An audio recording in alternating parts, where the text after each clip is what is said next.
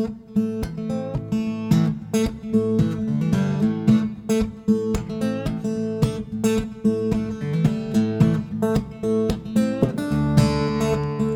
WHQR Public Media in Wilmington, North Carolina, this is Coastline. I'm Rachel Lewis Hilburn. The Cape Fear region continues to boom. In 2010, the U.S. Census Bureau reported Wilmington's population at about 106,000 people. Just 10 years later, the port city's population had grown to more than 115,000. But one statistic is going in the other direction the number of black citizens who call Wilmington home. In 2010, people of African American descent constituted almost 20% of the population. By 2020, that number had dropped to 18%, and the white population had grown proportionately. The draws to southeastern North Carolina are easy to understand beautiful beaches, milder weather, and friendly tax rates. But according to one local resident, quote, not knowing the history can be destructive to a community. When people have no sense of the ground they are standing on, they just keep perpetuating what has already occurred. End quote. This is what Cynthia Brown explained to Washington Post reporter Sydney Trent. It was October of 2020. Trent was writing about the parallels between the Wilmington, North Carolina coup d'etat of 1898 and 21st century concerns about voter suppression in the upcoming presidential election. Even though she was born and raised in the Brooklyn section of Wilmington, it took years before Cynthia Brown learned details of the massacre that shattered families, gutted a, a thriving black professional class, and caused her great grandmother, from her deathbed, to grab Cynthia's wrist and urge her to run if it ever happens again. What Cynthia did know as a teenager, she wanted to shed Wilmington as soon as she could. And she did. After graduating from one of New Hanover High School's first desegregated classes, she started college that summer. She wasn't sure she ever wanted to return to Wilmington, but she did, and today we'll find out why. Cynthia Brown is a retired human resources professional, a community advocate, and the historian and Christian education director for St. Stephen AME Church in Wilmington. She's also the historian for the graduate chapter of her sorority, Alpha Kappa Alpha, and she joins me now. Cynthia Brown, welcome to Coastline. Thank you. Thank you, Rachel. Thank you for inviting me to your show. It's a pleasure and an honor to have you here. Why did you want to shed Wilmington? What was that feeling that was happening in you as a graduated senior? I wanted to shed Wilmington years ago upon high school graduation because the wonderful, beautiful port city I'd come to love, friends, family, neighborhoods, took on a very ugly and dark face as I learned more about what happened here in 1898. I simply couldn't believe it. And I, in some ways, rejected the idea that this could have actually happened. So I wanted to leave. I wanted to move on, receive my, obtain my education, um, start a career, and possibly come back, but I just wasn't sure. It just took on a totally different appearance from the place I'd come to know and love. Now, growing up, you'd heard dribs and drabs about Wilmington's history. And you grew up in a time when there was legal segregation. Can you talk about how you thought about that or how that felt as a little girl growing up? Well, as a little girl, I grew up on uh, the north side of Wilmington, the section that we now know of as Brooklyn. Um, and it was very segregated. It was a very close knit neighborhood. I remember the Fourth Street corridor with uh, booming uh, retail outlets, uh, meat market, grocers, uh, pharmacists. I remember the old Brooklyn drugstore on 4th and Bladen Streets, the McQueen Amoco station at 3rd and Bladen Streets, um, houses with picket fences, uh, flowers, uh, citizens uh, aunties, grannies sitting on front porches. You'd walk home from school, feel safe walking home. Uh, from where I lived, uh, during my elementary school years, I had at least a six or seven block walk to get home. There was never any fear in the neighborhood. Um, the housing stock varied. Uh, some homes were larger and uh, very, very pretty, in my opinion, as a young child, and others were smaller. But it was a neighborhood, and people looked out for each other. Church bells rang on Sundays, and you would see people walking to church or driving up in their cars. Um, so I loved the neighborhood. My memories were very fond, although it was segregated. I even remember as an older child, perhaps my early teen years, coming downtown, riding the city bus where my mother would drive us down to the old Belk Beery department store, going downstairs into the basement and seeing the white and the colored water fountains. I remember very vividly seeing the white and the colored signs for the restrooms. And uh, how did that feel to you? It felt odd in a sense, but as a child, as a child, I didn't fully understand it before my teen years. It was what we did when we went downtown to Belk's. Um, I didn't think about it as a child going, say, for instance, to the library, because at that time, in the 50s and 60s, there was still the quote colored library on Red Cross Street in an area that's now a small strip mall. And um, we would go to the library.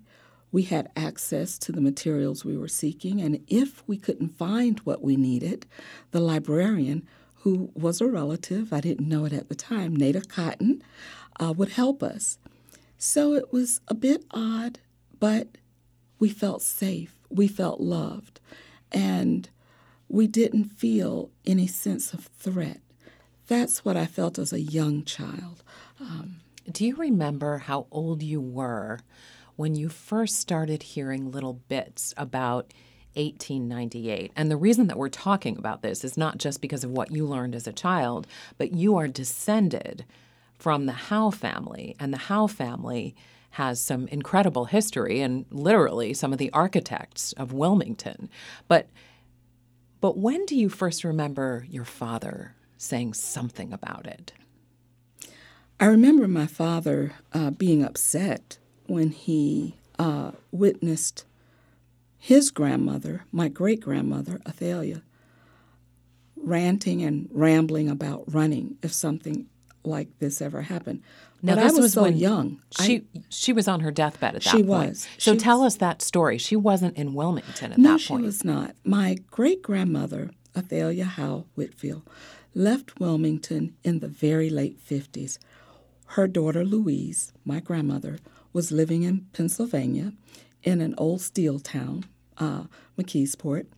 And with my great grandmother's failing health, her daughter returned to Wilmington to take her to live with her in Pennsylvania.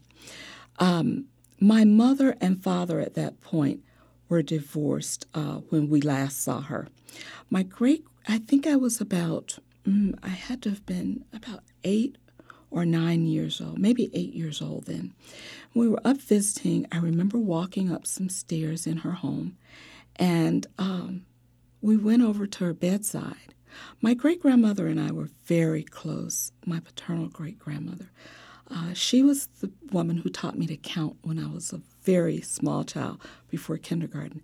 And I recall going up to her saying something to the extent of Grandma Thalia, I'm here. But she looked over. She I don't recall her ever sitting up, but she turned her head, she looked over, and she grabbed my wrist.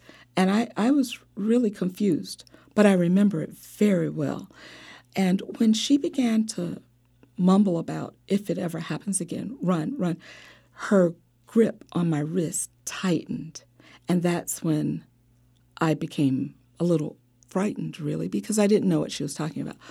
But the other thing I recall about that day was my father's um, response. He looked not angry, but anxious. And he immediately told my mother to get me and my brother out of the room. He, he kept saying, Grandmama, doesn't know what she's talking about. She'll frighten the children. And that stayed with me because I had never experienced that with her. We would sit on the steps to her house on the north side. She would count, we would lift fingers, and to see her at that level of anxiety was frightening.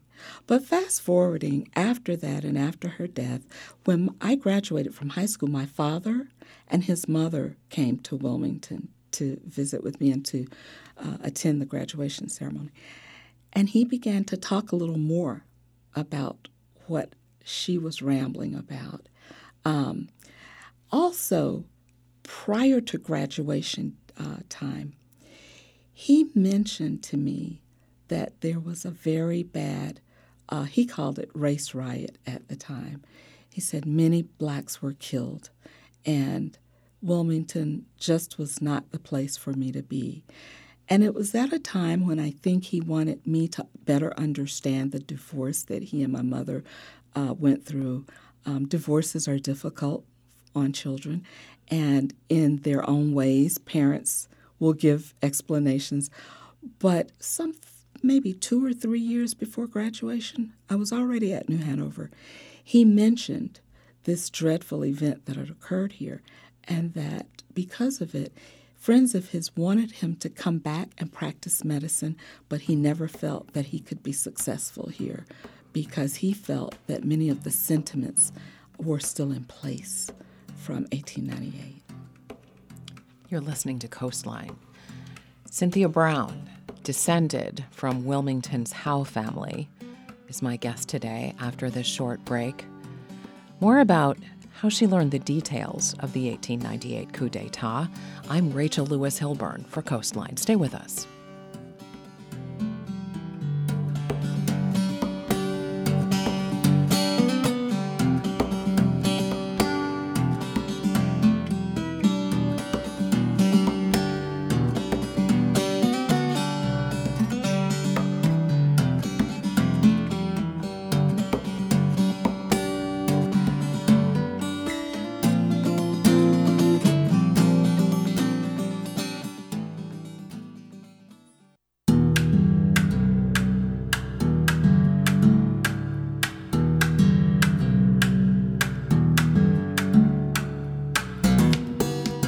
You're listening to Coastline. I'm Rachel Lewis Hilburn.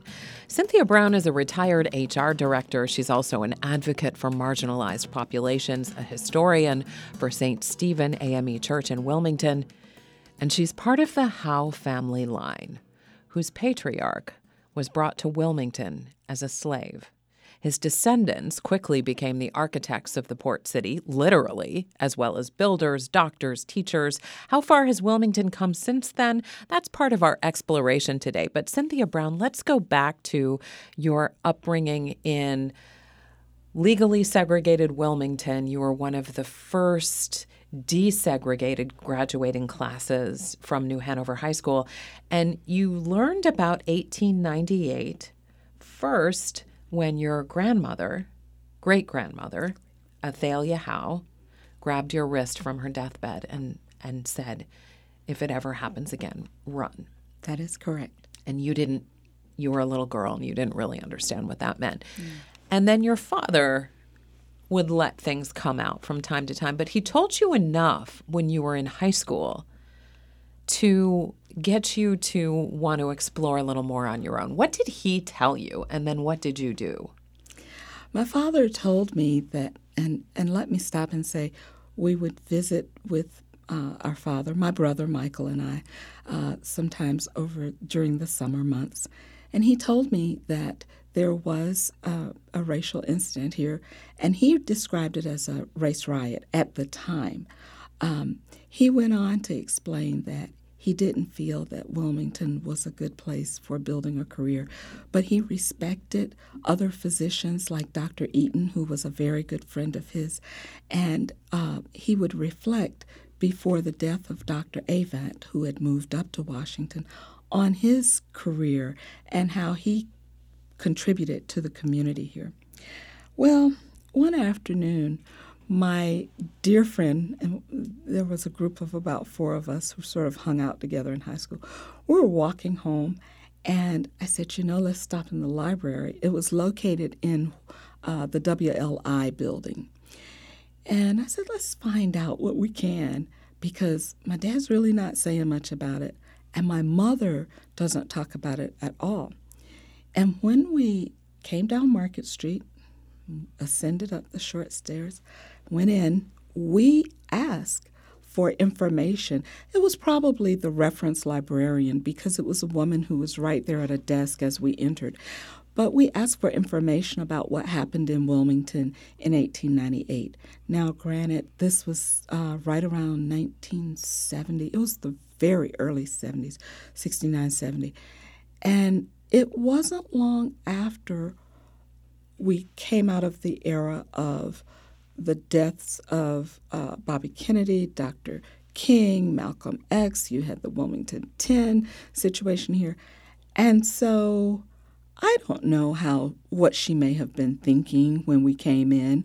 This uh, is a uh, white woman? Yes, it was white female librarian. I, I couldn't tell you her name uh, or anything, but uh, I remember walking up and we were very polite and careful because one of the rules in our home was, you know, your mom's a teacher, you don't get in trouble, you you know, you walk the straight line. So she looked at us with a somewhat blank stare, but basically said, Why do you need this information? Are you writing a paper? Who is your teacher? Those types of questions that I recall. And we said, I said, I just want to know. On which note, she told us, Those records are not available to us, to you, being me and my girlfriend. And she pointed, reached over her shoulder and as I vaguely recall, I think there were stairs that ascended down uh, into the building, but she said, What we have is in our vault, and they're not available to you. My girlfriend, who knew nothing at all about it, sort of took her foot and sort of kicked my foot, like, Let's get out of here, let's go. It was a and bad moment. It was a because this wasn't just a, a lady innocently saying it's not available to you, not available to the public. You're not old enough. It wasn't any of that. You felt something, oh, and, and this was a pivotal moment in your life. It and absolutely in, was, and in how you felt about Wilmington. What what happened inside you when she said that? What well, did it mean to you? There was a part of me that was angry because I had fond memories of, of frequenting the library on Red Cross Street, the old colored library, and never having a problem with any information as you would comb through books that were shelved along the walls. Um, I also felt disheartened and a little sad because um, even though she was white, I had not had that experience of a door slamming directly in my face very hard. Um, by then, I was at New Hanover. I remember teachers like Shirley Glover, and even when I was at DC Virgo, I can't recall his first name, but Mr. Walker, my French teacher. Um, and never did I have that sort of reaction to a question. I saw her as someone who had knowledge, to impart upon young people as a part of the educational process. Teachers, librarians, they were all in the same box in my mind.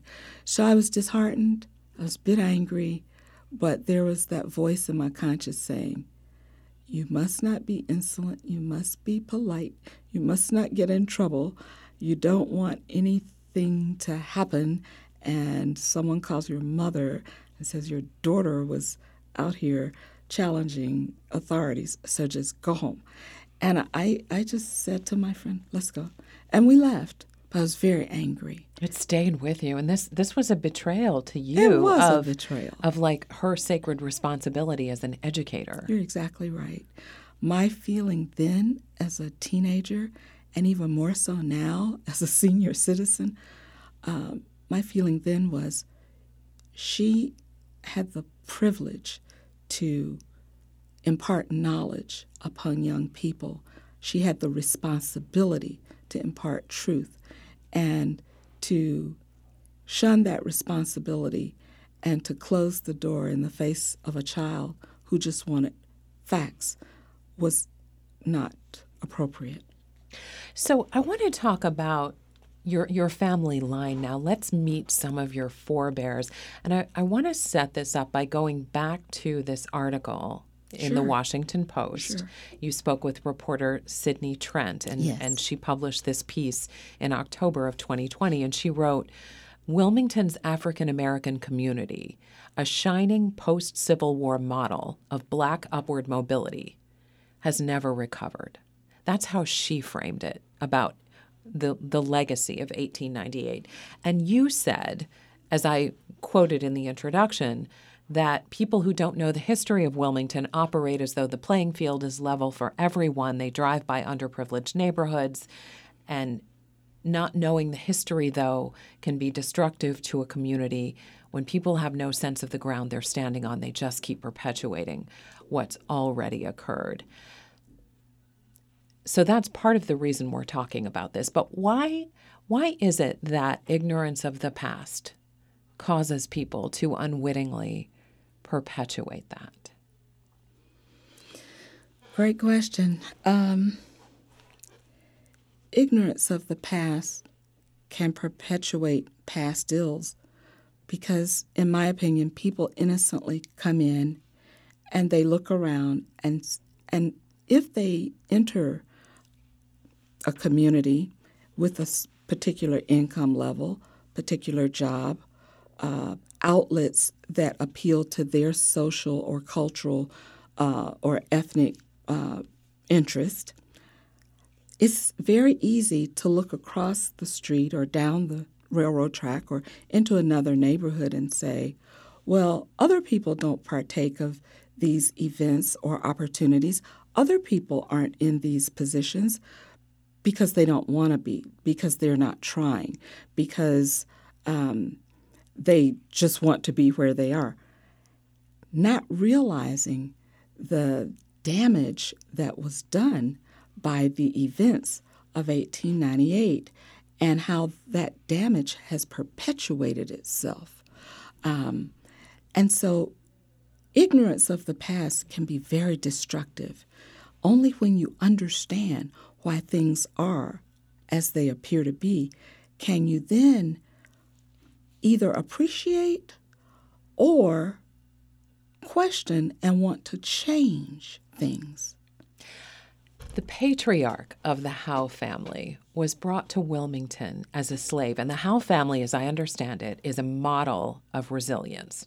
Because even though this man was kidnapped from Africa, brought here against his will, and enslaved, it was only, it didn't take long for this incredible wealth of talented builders and architects and, and thrivers to emerge. Who, who was the man who came here first? The first person that we know of on my father's uh, side of the family to be brought here enslaved from Africa was a man given uh, the name Anthony Walker. Uh, through family folklore handed down through the generations, he referred to himself as it's either Ubuntu or Mboto, but uh, phonetically, I'm not sure. I have some friends who are uh, West African who've been researching it for me. In any event, he was brought to initially the Walker Plantation in Brunswick County, and upon the death of the plantation owner, he was sold as an asset to the Howe Plantation.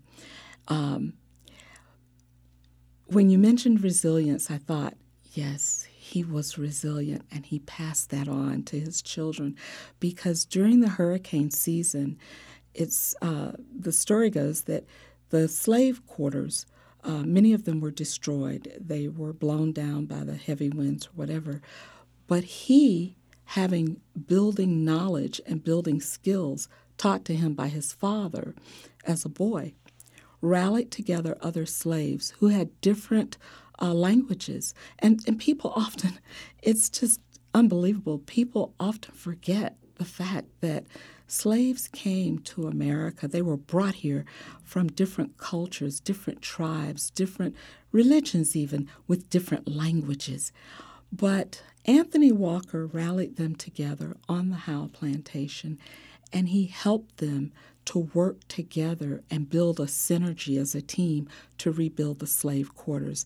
and that uh, helped him to gain favor with uh, the Howe family.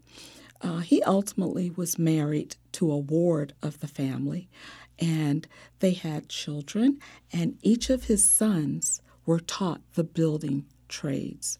Um, his younger son, Alfred, was the son who flourished most in Wilmington and became most prominent, but he had other sons, Pompey and others, who also were builders, and their fingerprints are all over the architecture of Wilmington. Can you just name some of the buildings that that are because of, of them, the I house? Can, I could give you the locations off the top of my head. I can't tell you the actual building names, but on uh, North, between North 5th and 4th on Market, uh, on the south side of the street, is uh, a home. I don't know the historic name of that building, but the trademark signature on the Howe, Alfred Howe structures is the French style mansard roof line that slopes down and curves out. The same with Alfred's uh, home at 3rd and Queen Street. Uh, which still stands today, and it has the same architectural lines. Um, so there are many others, and I understand from a cousin uh, who's a professor out in the Midwest, Jeff Ward, that Preservation North Carolina is looking at the homes that the Howes built. And uh, hopefully, sometime this year or next, they will be recognizing the various Howe architectural sites in Wilmington. So they are expected to become official historic sites. Yes, they many of them have uh, historic Wilmington Foundation plaques on the front of the homes. Um, but I think more is being done to explore the work of the Howes.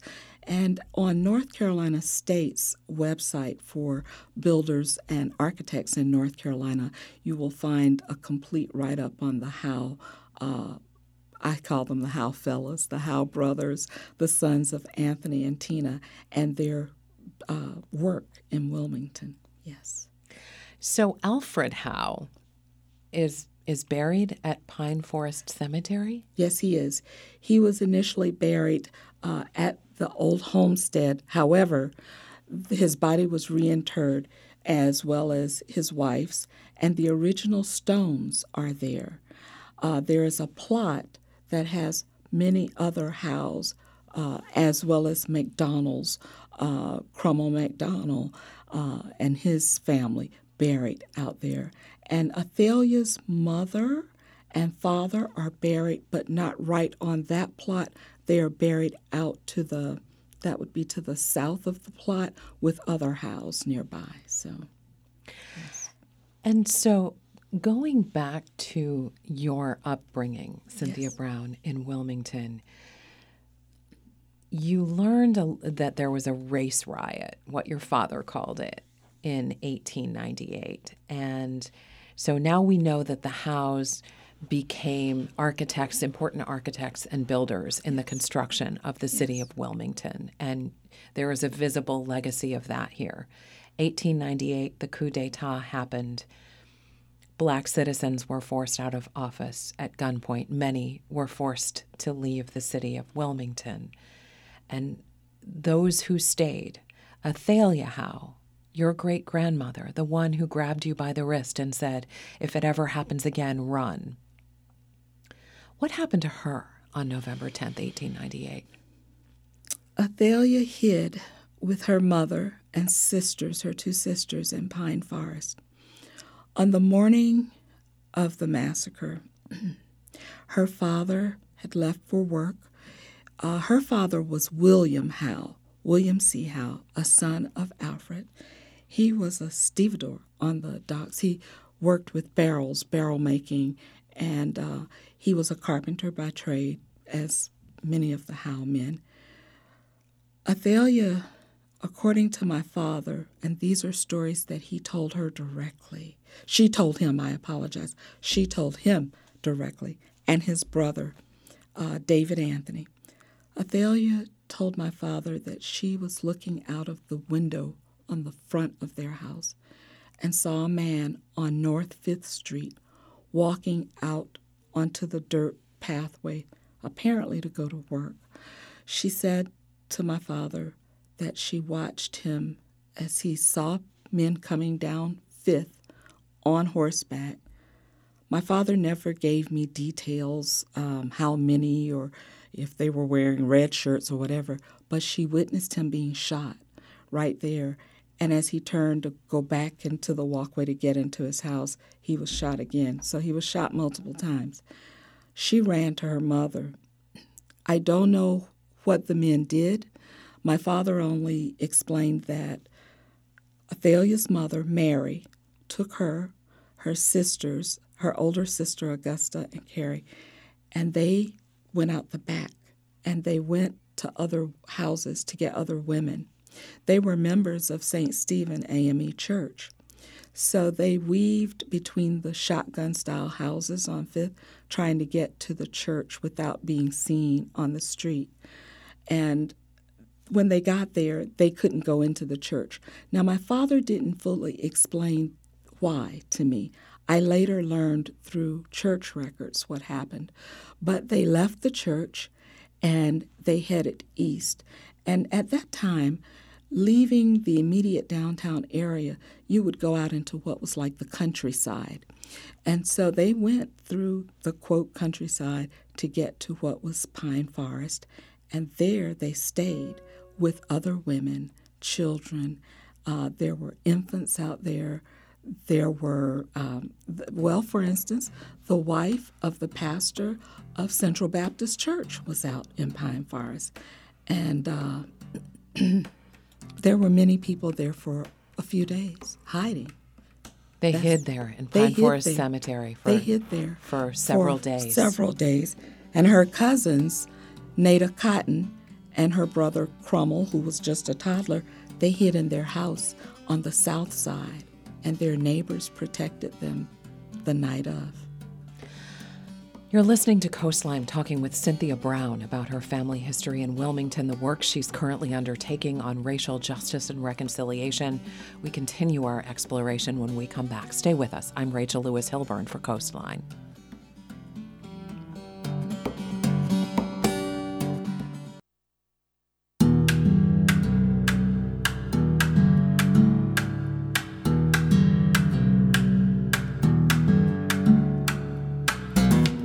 You're listening to Coastline. I'm Rachel Lewis Hilburn. Cynthia Brown graduated from one of New Hanover High School's first desegregated classes, turned her tassel, and left town to start college that summer. She couldn't wait to leave Wilmington. Born and raised in the port city, she knew she couldn't thrive here, even though her forebears were some of the city's important architects and builders and doctors. Today, we're exploring the legacy of her family, the Howe family, and the impact of the 1898 coup d'etat on that legacy. So on the on November 10th, 1898, your great grandmother, Athalia Howe, and some other women saw what was happening, started gathering women of color to run to a place where they could hide until the violence stopped. Yes. And they had some help along the way? Yes. Um, when they left their homes, they initially went to St. Stephen Church, but found the church under siege. And I didn't know that from my father at the time. I learned later what happened at the church. But they left the church, hiding on the sides of buildings, and made it to Pine Forest Cemetery, where they literally hid. Um, Pine Forest is a very lush, um, beautiful uh, cemetery with a lot of vegetation, uh, trees, and shrubbery. And although the hurricanes in recent years have damaged the uh, vegetation, I'm certain they had no problem finding hiding places out there. Um, what was frightening, though, is that the creek runs along the northern boundary of the cemetery. And so, as I learned more about what happened, I really was bothered, that's the best word I could say or use, by the fact that there were animals out there, probably, could have been alligators, definitely snakes being so close to the water, but the women and children hid there uh, out of fear of being killed. Yeah. And they had some white neighbors that helped them. Yes. Uh, so Athalia had a cousin, uh, Nada Cotton, who lived on the south side of town, and Nada and her family lived in the old uh, Howe homestead, Third and Queen. Nada wrote in her memoirs that had it not been for their white neighbors protecting them that night, they might have perished.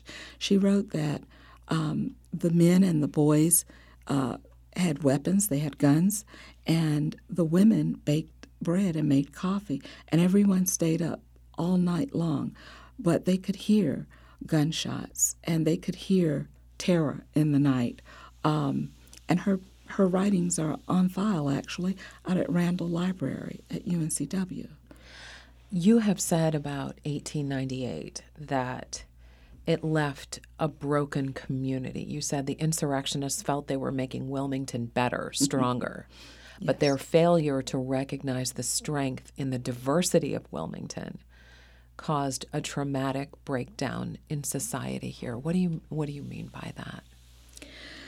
What I mean is that in my opinion, the element of greed, disrespect for one another, for culture or ethnicity that was different, the disrespect for people who were formerly uh, enslaved or their descendants led to a desire to take something that had not been earned by the insurrectionist. Um, as a result, people were killed, people were terrorized, people were run out of town, people lost their property, uh, people lost their livelihoods, people probably lost their sanity, their mental health. Families were broken. When people fled, they did just that. They fled with what they had on their backs. In some cases, maybe a few were able to pack up some items and goods, but it wasn't like calling up the U Haul van and having your items, your belongings moved. And families who were left behind didn't necessarily know where their other families had family members had fled to.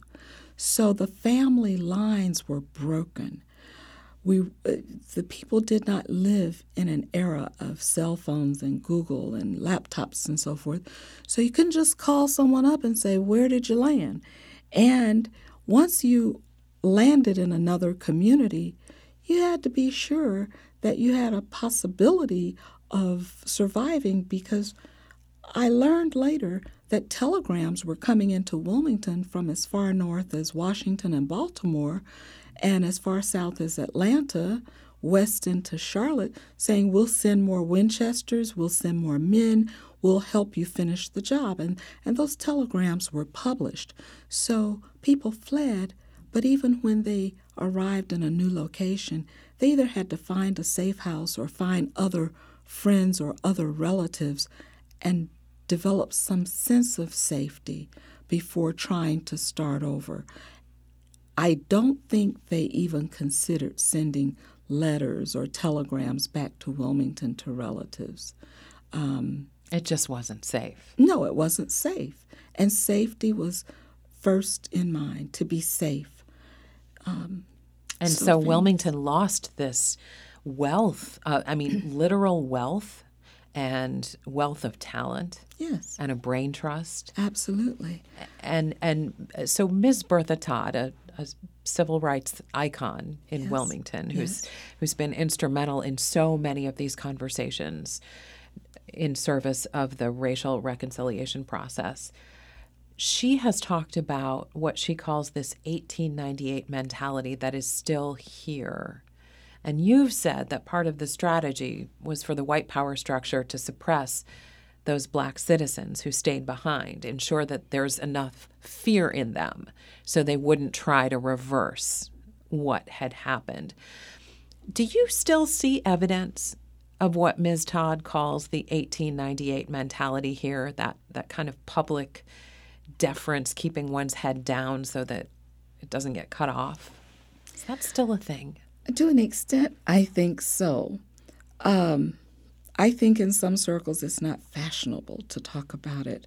It's it's um, more palatable to recognize it, but to keep your head down, secure what you think is yours that you've achieved, not stir the pot, and let's all have a big kumbaya and let's all be happy.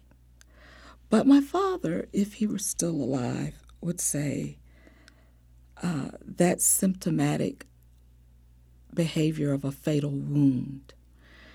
My father was a physician, and although I'm the one that chose not to pursue science, uh, my, my sister is a medical doctor, my brother is an engineer, a chemical engineer.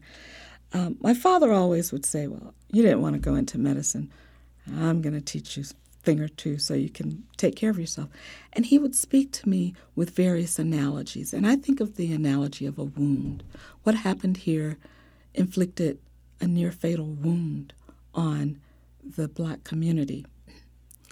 Very quickly, it was important to bring about a sense of normalcy because, as was published in the Messenger newspaper, if the goal was to attract more white families to Wilmington so that they could have the jobs, they could have the opportunities, that was in the tenets of the 1898 White Declaration of Independence, then the only way you'd attract someone uh, here would be to bring about some sense of normalcy as quickly as possible.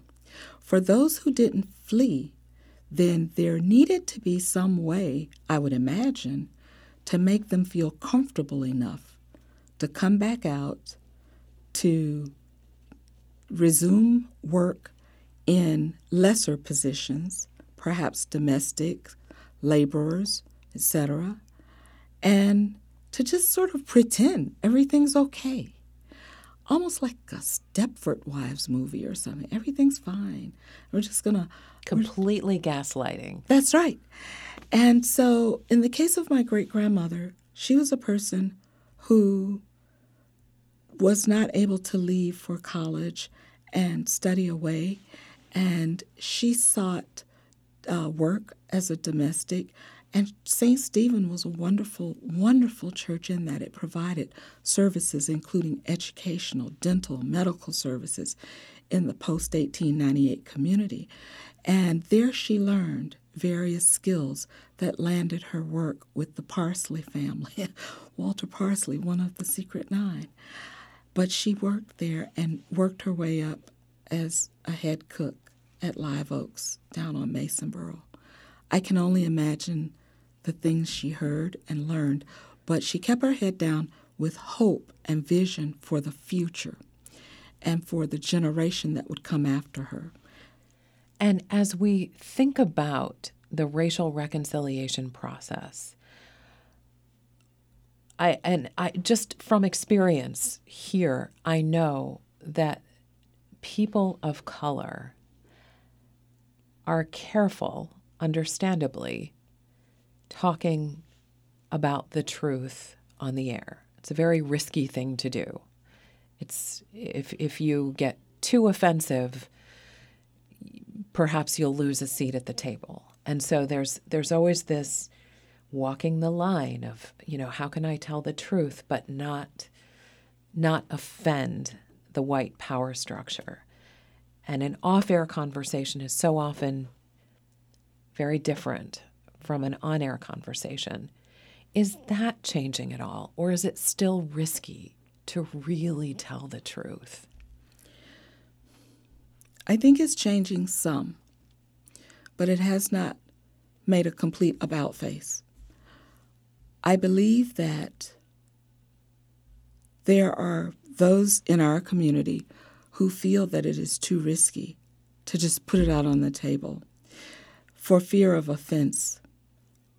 I had an experience once, which I won't go into detail, but um, a person in the community, very well seated in his position, said to my husband, You know, but if we speak up, it's like we're walking down the sidewalk and we look across the street and we see wrong and and we want to step across the street, but if we step up, we might create a fence and they'll come after us too. That's alive and well still in Wilmington. Um, White supremacy. Yes. Um, I am of the opinion that truth must stand, no matter what the cost. Um, because if the truth does not stand and it's hidden, then you have generations who will come after you who will be in the dark black, white, any ethnicity, any race, any color, any creed, any religion. So truth must always stand. It's not to create a fence either way. It's really to disinfect and flush out those things that would harm us as a community. You can't, going back to my father and his analogies, you can't properly treat a life threatening wound or any wound until you first look at it, take a culture, understand what's in there, what has caused this infection, and then disinfect the wound.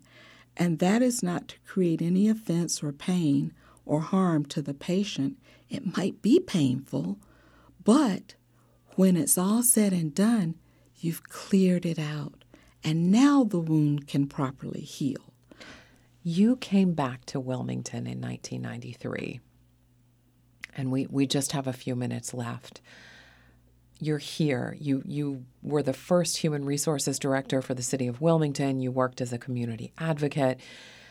You've done other things. Now you are acting as a historian and you are a key part of this racial reconciliation conversation. Is racial justice different from racial reconciliation? And and does one have to happen before the other or do they happen together? What's the work now? Where are we? I think they have to happen together. I think that ra- racial reconciliation involves telling the truth, bringing everything to the surface, and reconciling wrongs that have occurred in whatever way that needs to happen. Racial justice means, in my mind, doing the right thing for those who have been injured. Even if you or I didn't perform those acts, we have a responsibility to bring about justice for the wrongs that have occurred. If that does not occur, if justice does not occur, you can't have true reconciliation because you'll have programs and projects and initiatives for people to rise up and improve and the communities improve, but they won't be rising from the same vantage point. You are now building a friendship with Lucy Macaulay, yes. who has appeared on Coastline. She uh, is a descendant of some of the white perpetrators yes. of 1898. Your forebears are connected in a certain way. Yes. What's the connection now between the two of you? That's a good question. Lucy and I have built a relationship that has turned into a friendship that started really quite on a fluke. I didn't know Lucy. Uh, she stumbled across my name doing some research on, I think it was Pine Forest, and reached out to me. I was guarded. When I met her, she would make frequent visits to Wilmington to visit her mother, who was infirmed here in her uh, last few years. And uh, she and I, over a period of time, through dialogues about the truth, about what happened here, developed more of a friendship, more a deeper relationship. And she has now named a scholarship after your family. Yes, she has. And I'm very excited and grateful to her for that in the sense of the gratitude comes in my gratefulness for her acknowledgement of what her family did and her vision for the future and what that scholarship will do for the future when we're no longer here. And that's this edition of Coastline Cynthia Brown. Thank you so much for being with us today. Thank you for having me, Rachel. Coastline's technical director is Ken Campbell. Jonathan Furnell engineered this episode. I'm Rachel Lewis Hilburn for Coastline.